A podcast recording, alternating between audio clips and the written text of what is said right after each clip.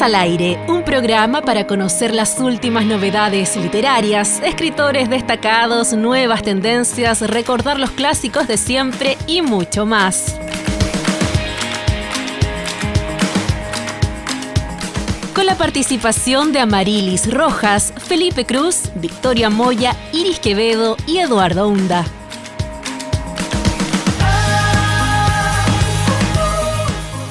Estamos de vuelta entonces, estamos dispuestos para poder conversar con el escritor argentino Marcelo Opera sobre su libro Este Epicursor libre que estaremos también sorteando entre nuestros auditores y quienes se conectan, por supuesto, a esta transmisión. Retomamos de alguna manera, por supuesto, esta idea de conversar con Marcelo. Esperamos que la conexión y, por supuesto, también las herramientas técnicas nos permitan conectarnos con Marcelo, que está en Argentina, por supuesto, para poder conversar sobre su libro que está publicado eh, por La Pollera. Ahí está Marcelo, ¿qué tal? ¿Cómo estás? cómo la remaron, qué terrible. quiero, que sepan que soy muy viejo y es, o sea, no es solo la barba, soy muy viejo y, la tecnología se me da fatal y es evidente que no, no soy bueno con estas cosas. No sé si soy bueno con alguna cosa, pero los escuchaba, los escuchaba hablar y genial. lo bueno es que, es que ya hablaron todo, ya me, ya me vendieron todo. No, pero nos queda bastante, nos quedan varias preguntas en la pauta, Marcelo, así que tenemos todavía eh, material para conversar. ¿Se nos fue mucha gente en, el, en, la, en la fallida, en la comunicación fallida? No, estamos, estamos. No, están reintegrándose justamente nuestros eh, auditores y quienes también, por supuesto, nos siguen en redes sociales, además de todo el público que está pendiente siempre de las publicaciones de la editorial la Pollera, con quienes tenemos el gusto de seguir trabajando y, conociendo también el material que están publicando. Ahora nos falta que se una nuestro compañero Felipe Cruz, que también está en la transmisión, que también estuvo leyendo el libro, Marcelo, por supuesto. Creo que Felipe se, se hace encantado de que podamos conversar esta tarde. Felipe dijo todo lo que tenía que decir en esos primeros 20 minutos, que la remó y ya está. Exactamente. Queremos contarle a la gente que nos está acompañando que vamos a estar sorteando justamente un ejemplar de este libro, este epicursor, eh, a quienes eh, dejen un comentario en esta transmisión. Puede ser un comentario, una pregunta, un saludo. Eh, y quienes estén ahí entonces dejando su comentario, dejando su, su, pregunta, su saludo, su cuestionamiento, quizás su crítica, van a estar en este sorteo y la editorial La Pollera estará entonces entregándoles este libro físico que Felipe lo decía, yo tengo el privilegio de haber recibido ya en físico, que es como a mí por lo menos me gusta más leer. Felipe. O sea que Felipe leyó un, jodido PDF, o sea, como, como decimos los argentinos acá, te cagaron, Felipe, te, cagaron fuerte. Te dieron un PDF. Tal cual, tal cual. Un PDF, pero de pe a pa lo leímos, hicimos la tarea para poder estar acá. Contentos también de hacer esta entrevista y también muchas gracias, Marcelo, em, por estar acá los inconvenientes están de más. Son cosas que ocurren, pero gracias por aceptar este llamado aquí en vivo y a través de Libros al Aire. Gracias. Acá estoy, acá estoy para, para, bueno, ya los primeros 20 minutos fueron todos ustedes. Remaron a morir, pregunten, disparen. no tengan contemplación. No mercy. No, Marcelo, comencemos entonces justamente eh, esta conversación respecto de tu libro, Este Epicursor. A nosotros, por supuesto, nos llama de inmediato la atención el título del libro. Eh, yo lo reconozco, tuve que googlear la palabra para, digo, apenas vi el libro antes de entrar a leer, porque una vez que ya fui leyendo se, se nota claramente de qué se trata. Eh, ¿Cuándo es la primera vez que tú escuchaste esta palabra, Marcelo? ¿Cuándo tú conociste este, esta palabra, este precursor? Hace muchísimo tiempo. Lo que pasa es que eh, a mí me divierte mucho la información deforme de, cosas, de cosas en general. Soy un gran reservorio de información deforme que en general no sirve absolutamente para nada. Eh, y siempre me atrajeron estas, estas bolas rodantes del desierto. Tienen un millón de, nombres. Eh, y, por supuesto, a la, hora de un, de un potencial título, mi opción siempre iba a ser la más deforme. Más allá de que me parece un, título eh, con, una, con una musicalidad particular.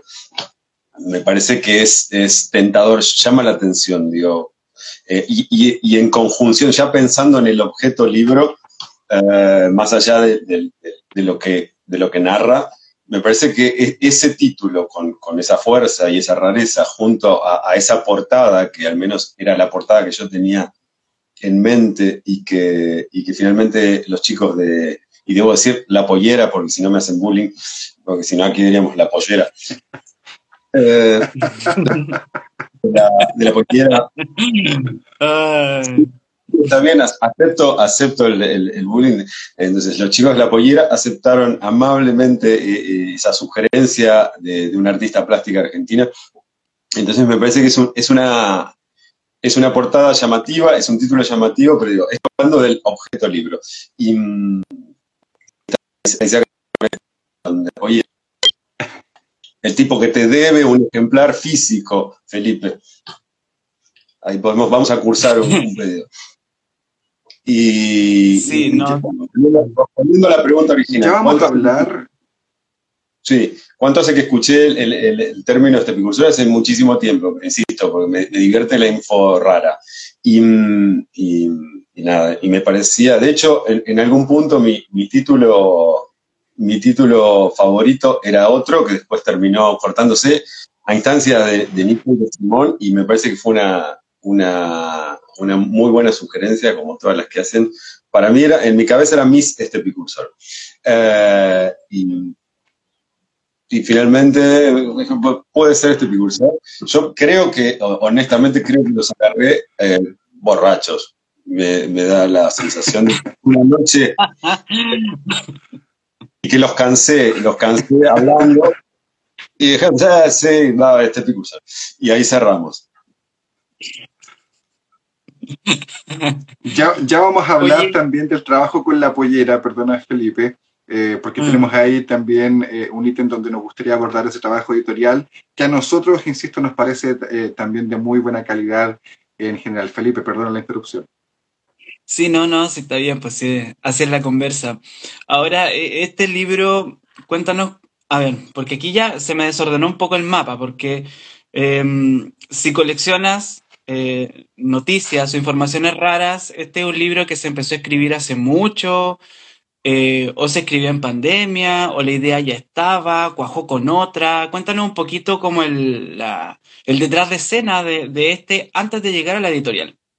Dale.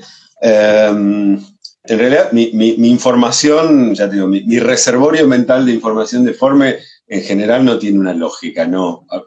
Eh, hay, siempre existe un potencial de algo, pero nada, muchas veces queda en la nada. Es lo, que, por ejemplo, mi madre diría, ¿qué vas a hacer con eso? ¿De qué te sirve eso? Bueno, eh, es un poco la historia de mi.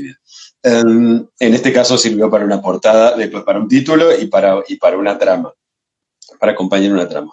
Este es un libro pandémico, eh, la historia ya estaba eh, en mente, es un poco en mi cabeza un, hermano hay, un, hay un si, lees solo, que es la novela anterior, también por la Collera Ediciones, eh, si lees solo y si lees este picursor casi de corrido, no importa el orden en el que los leas, me parece que hay un reflejo de historias eh, y, de vacío y de personajes con, una búsqueda extraña, eh, solo que, bueno, en solo hay un encierro y, un, deseo, una necesidad de, aferrarse a recuerdos y de no olvidar nada, eh, un deseo extraño y, extremo, y en, este precursor, al menos la, la, protagonista intenta otra búsqueda, intenta dejar atrás cosas, como ir ligera de equipaje en cuanto a, sus recuerdos, le pesan demasiado, le,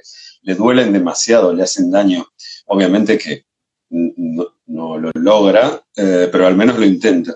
Y, me parece que hay un reflejo, hay un, adentro, un afuera, eh, un escapar, un, aferrarse. Eh, esa era mi idea, que, en realidad es una idea un poquito más abarcativa, ya veremos con el tiempo si, se logra, que son tres novelas que hablan de, la pérdida, del vacío, de, esa confusión ante la pérdida, diferentes tipos de pérdidas, em, y, el vacío. Y cada una de esas novelas, a la par, tiene un libro de poesía, que es un poco el hermano poético. Eh, junto con Solo salió un, libro de poesía que salió en Argentina por una editorial de poesía que se llama Santos Locos, no el glitter de los solitarios, otro título digamos, eh, raro. ¿no? raro para mí, pero entiendo raro. Eh, junto con este Epicursor hay un libro de poesía que está ya en la grilla también de Santos Locos. No sabemos si llega a salir dentro de este año, creemos que puede ser. Ya está terminado y está corregido. O sea, cada uno de estos libros tiene un hermano poético, que es otro protagonista, pero es el mismo universo. Y a la vez, eh, tanto Solo como Glitter interactúan y fue algo muy divertido eh, que en, la presentación aquí en Buenos Aires, bueno, los, los, pollos estuvieron en, en, Buenos Aires hace, hace muy poquito tiempo porque se hizo una feria que se llama FED, Feria Editores, que es algo bastante parecido a la furia del libro que tienen ustedes allá. Y, y estuvieron, bueno, no solo estuvo estuvo La Pollera, estuvo Alquimia, estuvieron muchas editoriales chilenas. De hecho, la calle de donde estuvieron las editoriales chilenas fue la más convocante. Eh, y, estuvo muy bien la presencia de Chile en la FED. Fue un evento que estuvo buenísimo. Tres días, eh, 18.000 personas y, bien. Y mm, la presentación acá en Argentina se hizo, uh, la hizo, estuvo a cargo de Cecilia Fanti, que acaba de sacar un libro en Alquimia, con el Guido Rollo eh, de, Conversamos con ella en su momento también. ahí va. Y, y empezó a encontrar, mientras estábamos charlando, empezó a encontrar eh, conexiones entre, entre Solo y entre, claro, ella, para refrescar el tema de presentar eh, este Picursor, volvió a leer Solo y no había leído, por ejemplo, Glitter, entonces fue como, había un diálogo permanente incluso desde, desde las desde las este, frases de presentación de cada libro, que tienen una lógica. Vas a encontrar que en cada una de las novelas hay tres eh, en las de poesía hay una, y tienen una lógica los, los autores que se mencionan en las novelas, que generalmente también están detallados de alguna u otra forma a, modo de, como de easter egg, de, trampa dentro de las novelas, porque hay mucho de la cultura popular que sostiene o, da una cierta estructura dentro del, iba a decir locura de los personajes. No sé si los personajes de las dos novelas están locos. Están, están un poco confundidos, pero no sé si están locos. Y, mm. nada, eh, bueno, ya no sé, ya no sé qué estoy respondiendo, cómo me suele pasar. Pero ustedes. Mira, yo quiero agarrar. Encaucen. Yo quiero decir que si los personajes están locos, de alguna manera todos también padecemos eh, esta, esta, locura en alguna medida por lo menos. Eh, a ver. Marcelo. Sí. No, digo, son personajes que, eh, que en realidad buscan, plantan cara a ciertas situaciones que son muy comunes, porque lo que le pasa al protagonista de Solo y lo que le pasa a la protagonista de este precursor, digo, son situaciones comunes, tragedias, pérdidas, pero pérdidas comunes que nos, en algún momento de la vida nos atraviesan todos. Me parece que el, twist o, la variante es cómo se plantan hasta, ante estos eh, hechos. Digo, hay, como una, hay, como un protocolo social establecido que está ahí, que está ahí, y que uno sabe cómo, no sé si lo sabe, pero es como reaccionás ante ciertas pérdidas de una manera socialmente establecida.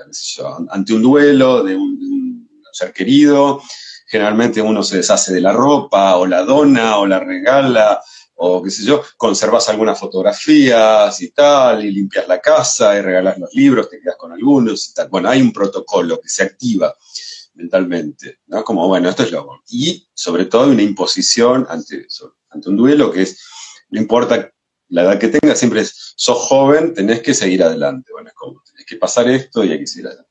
Bueno, el protagonista de solo, evidentemente, no, eh, no le interesa seguir adelante. No le interesa seguir adelante, no le interesa deshacerse de eso y no le interesa olvidar.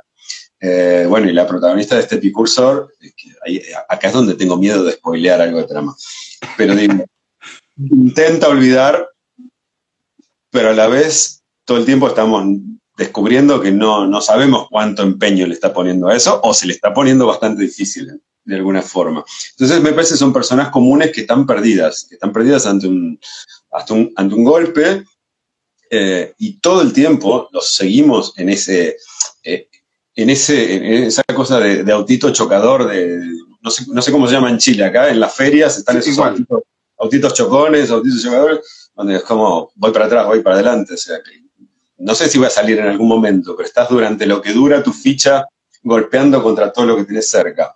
Eh, y ahí van, ahí va el protagonista de Solo, ahí va la protagonista de este Epicursor, ahí va el protagonista de Glitter y, ahí irá también eh, la, próxima novela de poesía. Eh, personajes que están inventándose o tratando de inventarse una solución, una respuesta, están buscando respuestas de una forma no convencional.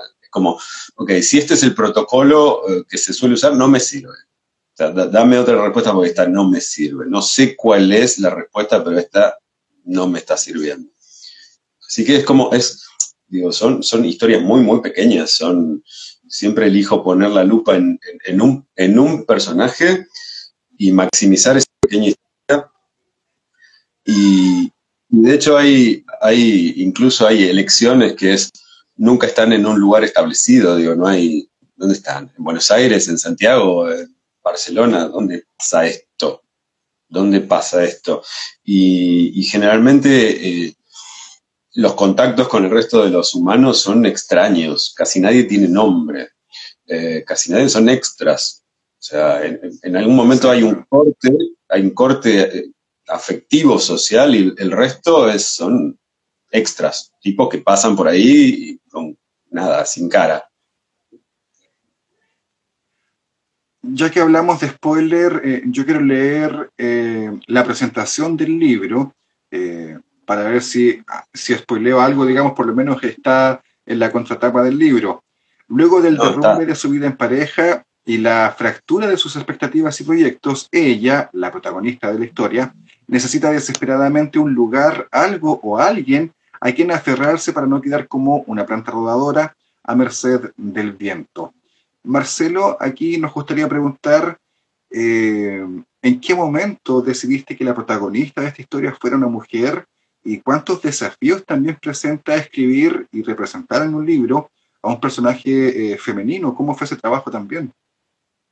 En, principio, siempre pensé ese, ese personaje como una mujer y siempre pensé que había ahí un tema de una maternidad mm, compleja eh, nunca supe y, recién ahora me estoy enterando y siempre con pánico le pregunto a, gente con la que tengo muchísima confianza. De hecho, también quería eh, que fuese Cecilia Fanti quien presentara la novela porque, porque confío mucho en su criterio y porque aparte es, es madre. Entonces me interesaba que me dijese, porque, porque tenemos confianza, si esto es un espanto o, me parece terrible cómo abordaste este tema, porque la mirada femenina de la maternidad es completamente diferente.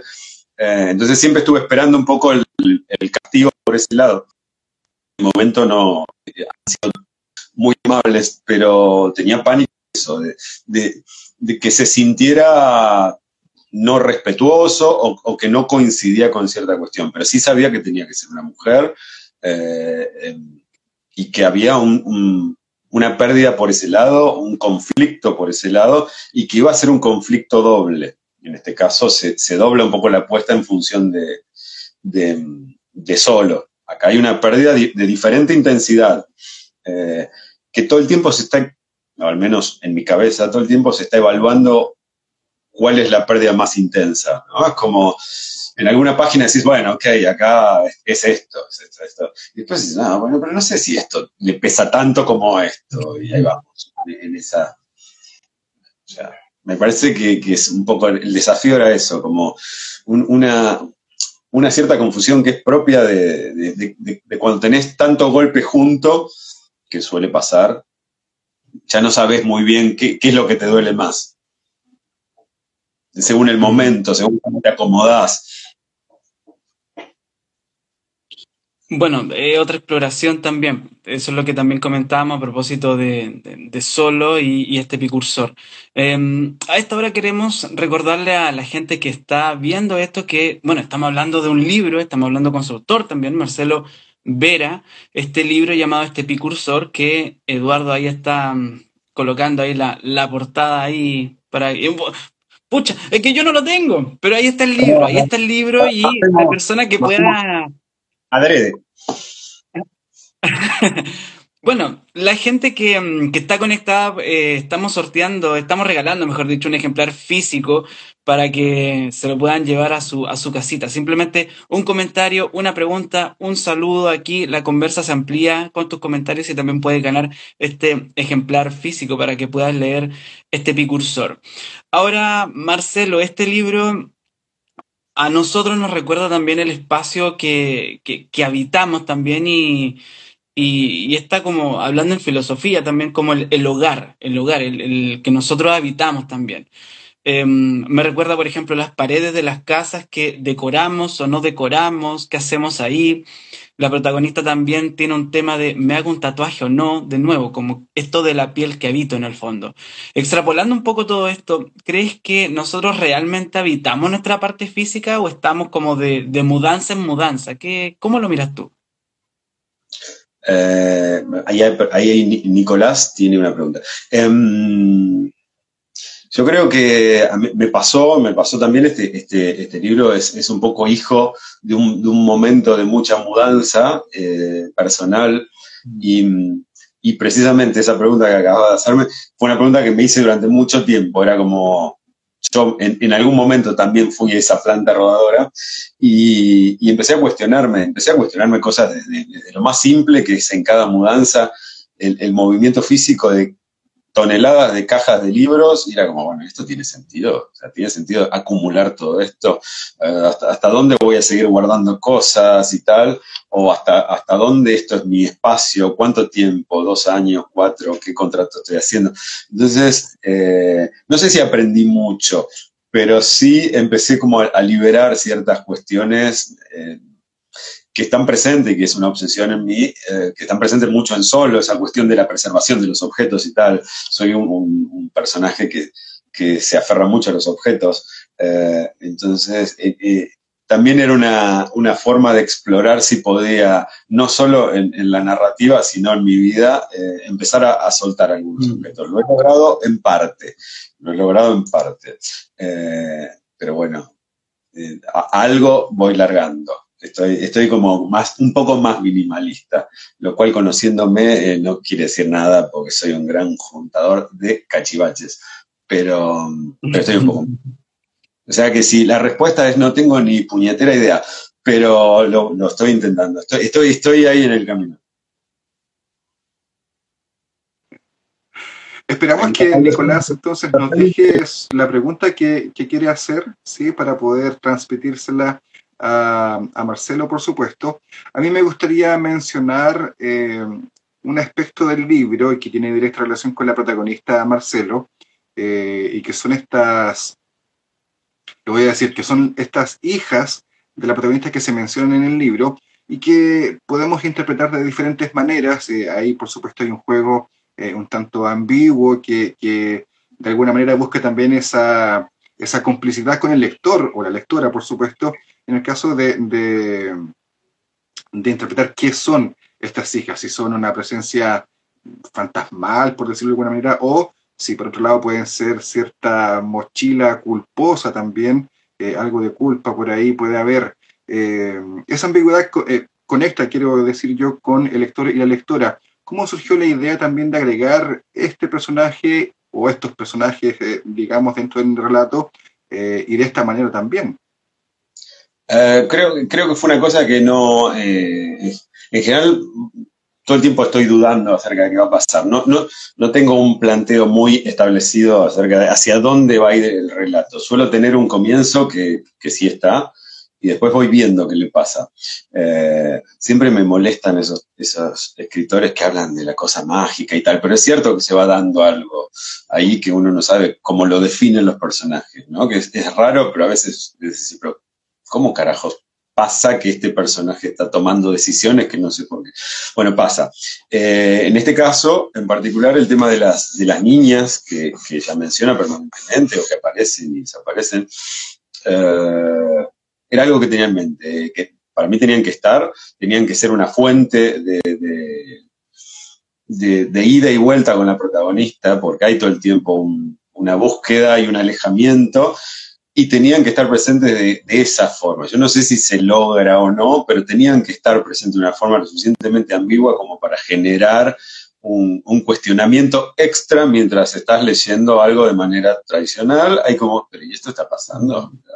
y, tal vez volver atrás y decir, bueno, pero cuando está pasando, eh, ¿hay algo que me dé la certeza de que esto está pasando?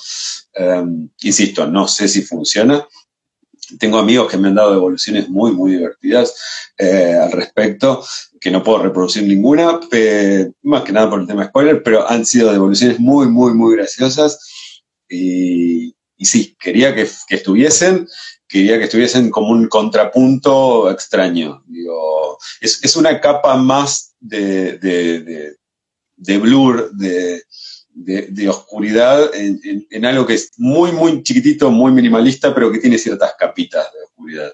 Y, pero no por, no por generar una, una confusión tonta, sino porque me parece que, que le dan un condimento eh, y, tienen un correlato con lo que está pasando muy fuerte. O sea, no, digo, no, trato de no poner eh, condimentos extra. De hecho, mis novelas son muy breves eh, y trato de que sean lo más breves posible. creo que el, el, laburo que hago cuando está terminada es cuánto puedo cortarle, cuánto puedo quitarle para que queden lo más pequeñas posible. De mm. milagro fue absolutamente casual. Tanto solo como este Picursó tienen la misma cantidad de páginas, lo cual es loquísimo. Eh, creo que están ahí, ¿eh? si no es la misma, es un uno más, uno menos. Eh, pero siempre el, trabajo, cuando, cuando me parece que la historia está terminada, es, bueno, ya puedo comprimirla más aún. y de hecho muchas veces saco cosas que me divierten y porque no, no, no, suma, no suma, no suma.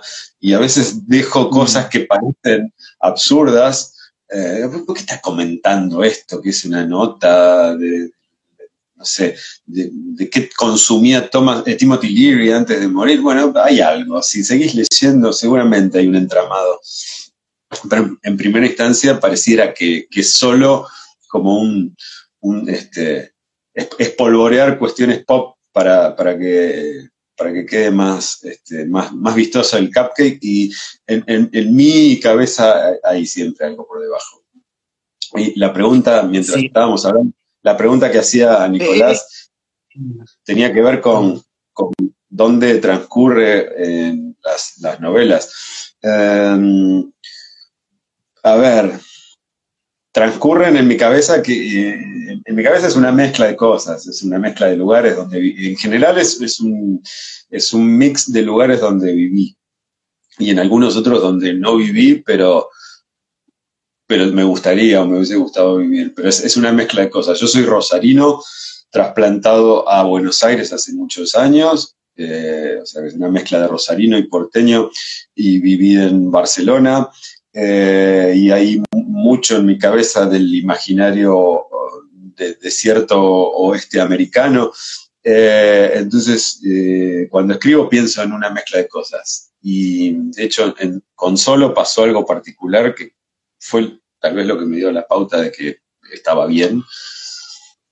Que la primera persona que lo leyó fue alguien de Buenos Aires y, me llamó al día siguiente para preguntarme por qué no había puesto en algunos traslados del protagonista, por qué no había puesto metro, subte, le decimos acá.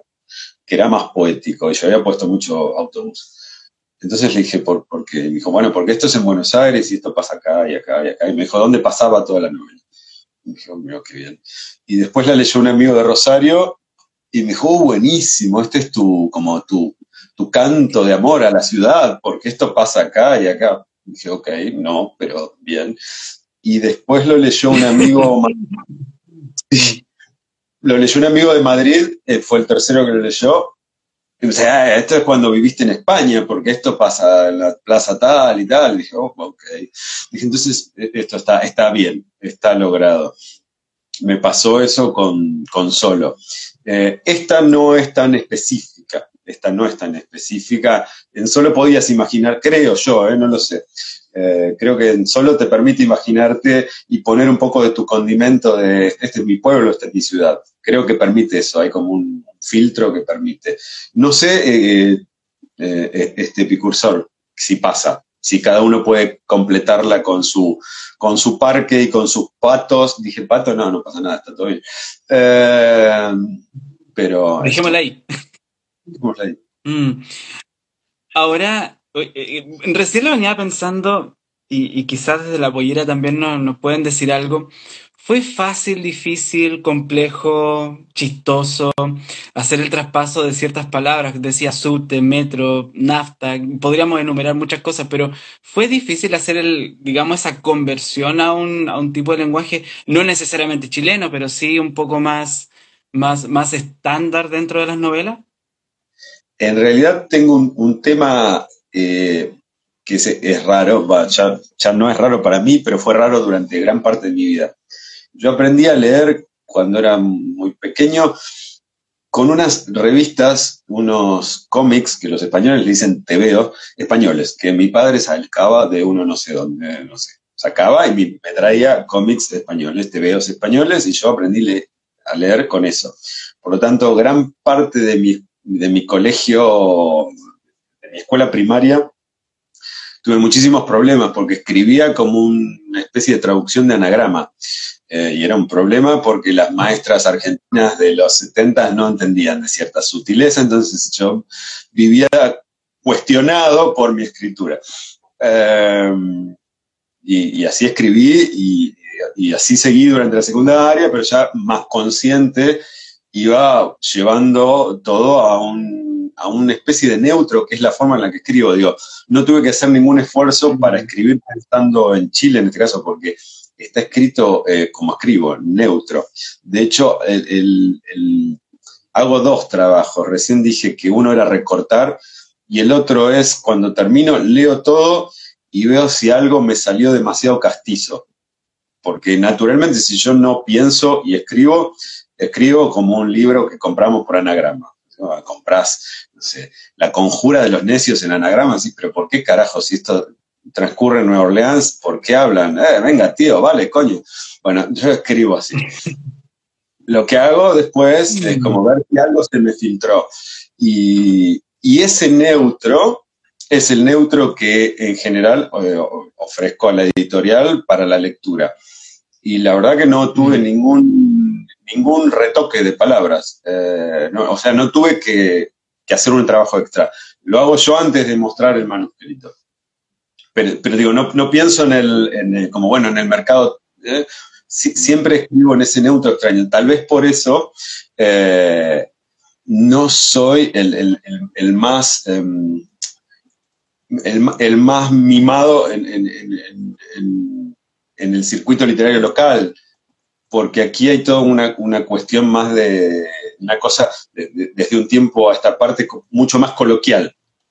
Hay, una literatura mucho más coloquial, con, una fuerza muy de la calle y del barrio y de, decir ciertas cosas, eh, que a mí me parece interesante y atractivo, pero que no me sale. Mm. Eh, y de hecho, eh, si yo tuviese que escribir 100% en, en lo que me divierte escribir, serían como unas deformes novelas de Sam Shepard del oeste americano que no tendrían un pomo que ver y no se la podría vender a nadie. Entonces digo, ok, bueno, a mí me gusta esto, pero quiero que mis libros se vendan. Entonces digo, ok, vamos a ver cuál es la transición para que yo esté feliz con un producto eh, y, que no sea Sam Shepard hablando de, caballos en, la montaña de Nebraska.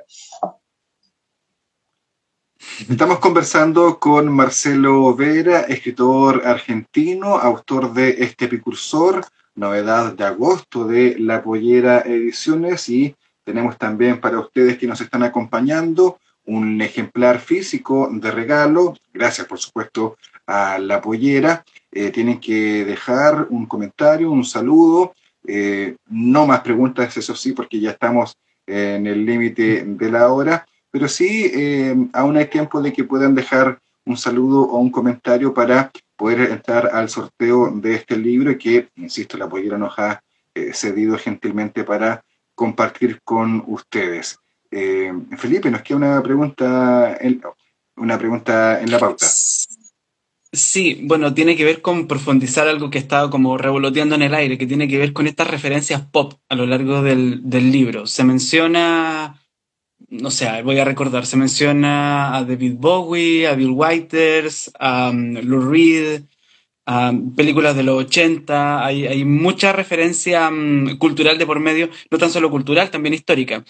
Em, ¿Cómo estas van nutriendo y van arropando la trama o, también el conflicto de la novela, que son dos cosas distintas, pero cómo todas estas referencias se convierten en, un, en una fortaleza y también un imán para la obra y para la continuidad de los, de los hechos que se van narrando? A mí, eh, primero son en general cosas que me gustan, pero eh, están puestas, digo, me gustan mucho más cosas que las que están en cada libro. Eh, para mí son un contrapunto inevitable por muchos motivos, porque es necesario también para que ciertas cosas, sobre todo en solo, Johnny Knoxville, claro, sobre todo en mm. solo, que a mí me, a mí me parece solo más, más dura, más cruda, no lo sé, en, mi, cabeza esa comparación solo es más cruda. Me parece que ese contrapunto con algo que puede ser televisivo o alguna referencia a la cultura popular, permite una, cierta oxigenación y bajar un poco la guardia. Es decir, ok, estoy muy arriba con, lo que está pasando, necesito oxigenarme un poco, necesito ver algo tonto o reconocible o simplón, un sabor un poco más amigable en la boca. Necesito un chicle tutti frutti masticarlo dos segundos y después vuelvo a entrar a esto que estoy comiendo, que es mm. terriblemente oscuro. Entonces, pero no solo es eso, no solo es ese sabor amigable y, de chicle tutti frutti, me parece que es eso y es bastante más que eso. En general, si, si lográramos abstraer todas las referencias, tienen algo más y dialogan con algo de lo que le está pasando en la cabeza o algo de lo que va a pasar a, él o la protagonista. Entonces es, eh, es, mucho más que un sabor amigable en la boca que permite eh, atenuar el, golpe.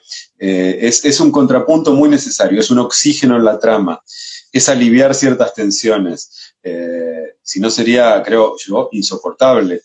sería algo, no sé, a mí me gusta mucho como escribe Thomas Bernhard, pero digo, Thomas Bernhard puede llegar a ser terrible leer de corrido algo de Thomas Bernhard. tenés que estar muy bien y aún estando muy bien te deja golpeado.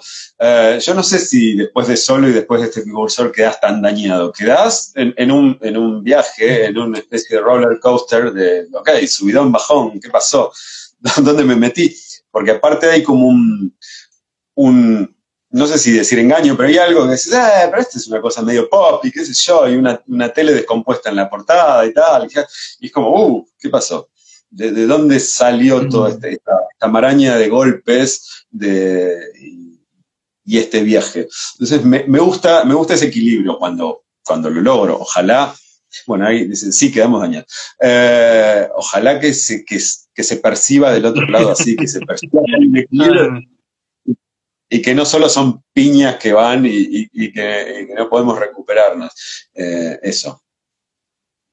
Sí, o sea, bueno, no sé, quedamos dañados, pero igual hay gente participando por el libro, así que no sé, todavía... Yo creo que el libro... eso es lo importante. Ahí, sí, ahí, en ese estamos. Bueno, mientras nuestra notaria también está como triangulando la, la situación, comentar también em, que aquí lo habían mencionado, con el personaje de Johnny Knoxville. ¿Sabéis qué? A mí me pasó que, eh, bueno, lo decíamos antes, todos los espacios que se habitan, como que no está el nombre de la persona, pero ahí está. Me pasa lo mismo con ese personaje, como que está y no está, que es parte también de la de las mudanzas, de andar para acá y para allá, también de la misma protagonista. Entonces, está bien hecho, está bien hecho ese, ese personaje. Es una, es una amalgama de esos personajes, de esas tablas de, flotación que nos vamos cruzando en algunos momentos de la vida. Mm. Yo sé que este es un personaje secundario, pero en este momento necesito que tenga un valor protagónico porque, porque lo necesito. Pero sabes de entrada que va a ser un secundario. Eh, y de hecho también es, es, un poco el chiste de, y de, a quién ve parecido, ¿no? Y también te, te sitúa de, hecho, que lo compare con Knoxville, que es un referente más de los noventas, te sitúa un poco en la edad de la protagonista y te marca esa edad porque te dice que él es mucho más joven que ella. Bueno, nunca voy a ir de A a C pasando por B. O sea, si hay que ir acá, acá, voy a pasar por J, W, digo, pero, pero la info está. Este, eh, eh, creo que en 100 páginas, de alguna forma diseminada, siempre la info está. Sí, yo quiero agradecer, Marcelo, por estos minutos de conversación. La verdad es que eh, a pesar de los problemas iniciales de conexión, la hemos pasado muy bien conversando, lo pasamos bien también leyendo este libro y queremos saludar, además de saludar a Marcelo, saludar a Fran-Ríos Misú, que es la persona que eh, ha sido sorteada a través de nuestro concurso interno. Victoria ahí está eh, también eh, generando las gráficas que dan prueba de que este sorteo se realizó. Así que estaremos contactándonos con Fran-Ríos Misú para coordinar la entrega de este libro, este precursor, escrito por Marcelo Vera, autor argentino y publicado por La Pollera en Argentina y en Chile, por supuesto. Marcelo, quedamos encantados con esta conversación. Esperamos poder eh, disfrutar más adelante de una conversación eh, presencial, ¿por qué no? Sí, a ver, eh, la idea es, viajar en algún momento. Vamos a ver si logramos convencer, aunque sea a punta de pistola, a los podios a distancia y, estar, estar por allá en algún momento antes del fin de año y mm, de hecho hasta tenemos previsto con, con Fanti hacer un tándem y caer y, arrasar. Y hacer en la furia del libro sería ideal. Sería muy buena. Y gracias por... año. Bueno, ustedes que están más cerca pueden gestionar esa eh, Yo los tengo muy lejos también. Gracias a ustedes por el tiempo. Gracias por el tiempo. Varias cosas. Felipe, te mereces un ejemplar físico y Fran Ríos, eh, lo lamento, eh, no lo leas el fin de semana, te va a pegar raro, tomátelo con calma, una botella de whisky a mano. Pero, digo, hablamos por mucho rato, sabías dónde te metías, Fran. A ustedes que nos acompañan, que nos han acompañado, también les agradecemos, les enviamos un abrazo y les invitamos también a que nos sigan acompañando cada lunes a las 20 horas a través de Radio Universidad de Concepción. Nos escuchan en vivo a través de la radio y también, por supuesto, nos encuentran en Spotify, en Instagram, en Twitter, en Facebook como Libros al Aire. Gracias también a Victoria, que está junto a nosotros en fuera de cámara, por supuesto, y a Marlene, que está también ahí conectada eh, de parte de la pollera también haciendo la gestión. Gracias a todas y todos por estar. Marcelo, un abrazo grande a la distancia, que estés muy bien. Abrazo grande. Nos vemos. Quedamos hasta aquí. Nos estamos viendo. Chao. Acabamos de disfrutar de la literatura en Libros al Aire. Nos volveremos a encontrar la próxima semana en este mismo horario. Escucha todas nuestras entrevistas en radioudec.cl, librosalaire.cl y en Spotify.